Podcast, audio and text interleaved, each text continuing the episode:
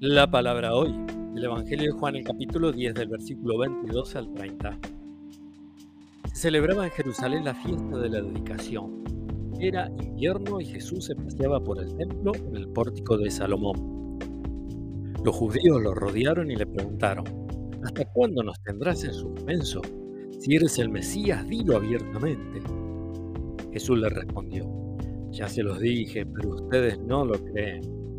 Las obras que hago en nombre de mi Padre dan testimonio de mí, pero ustedes no creen porque no son de mis ovejas.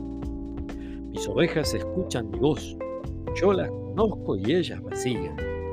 Yo les doy vida eterna. Ellas no perecerán jamás. Nadie las arrebatará de mis manos. Mi Padre que me las ha dado es superior a todos y nadie puede arrebatar nada de las manos de mi Padre. El Padre y yo somos una sola cosa. Palabra del Señor.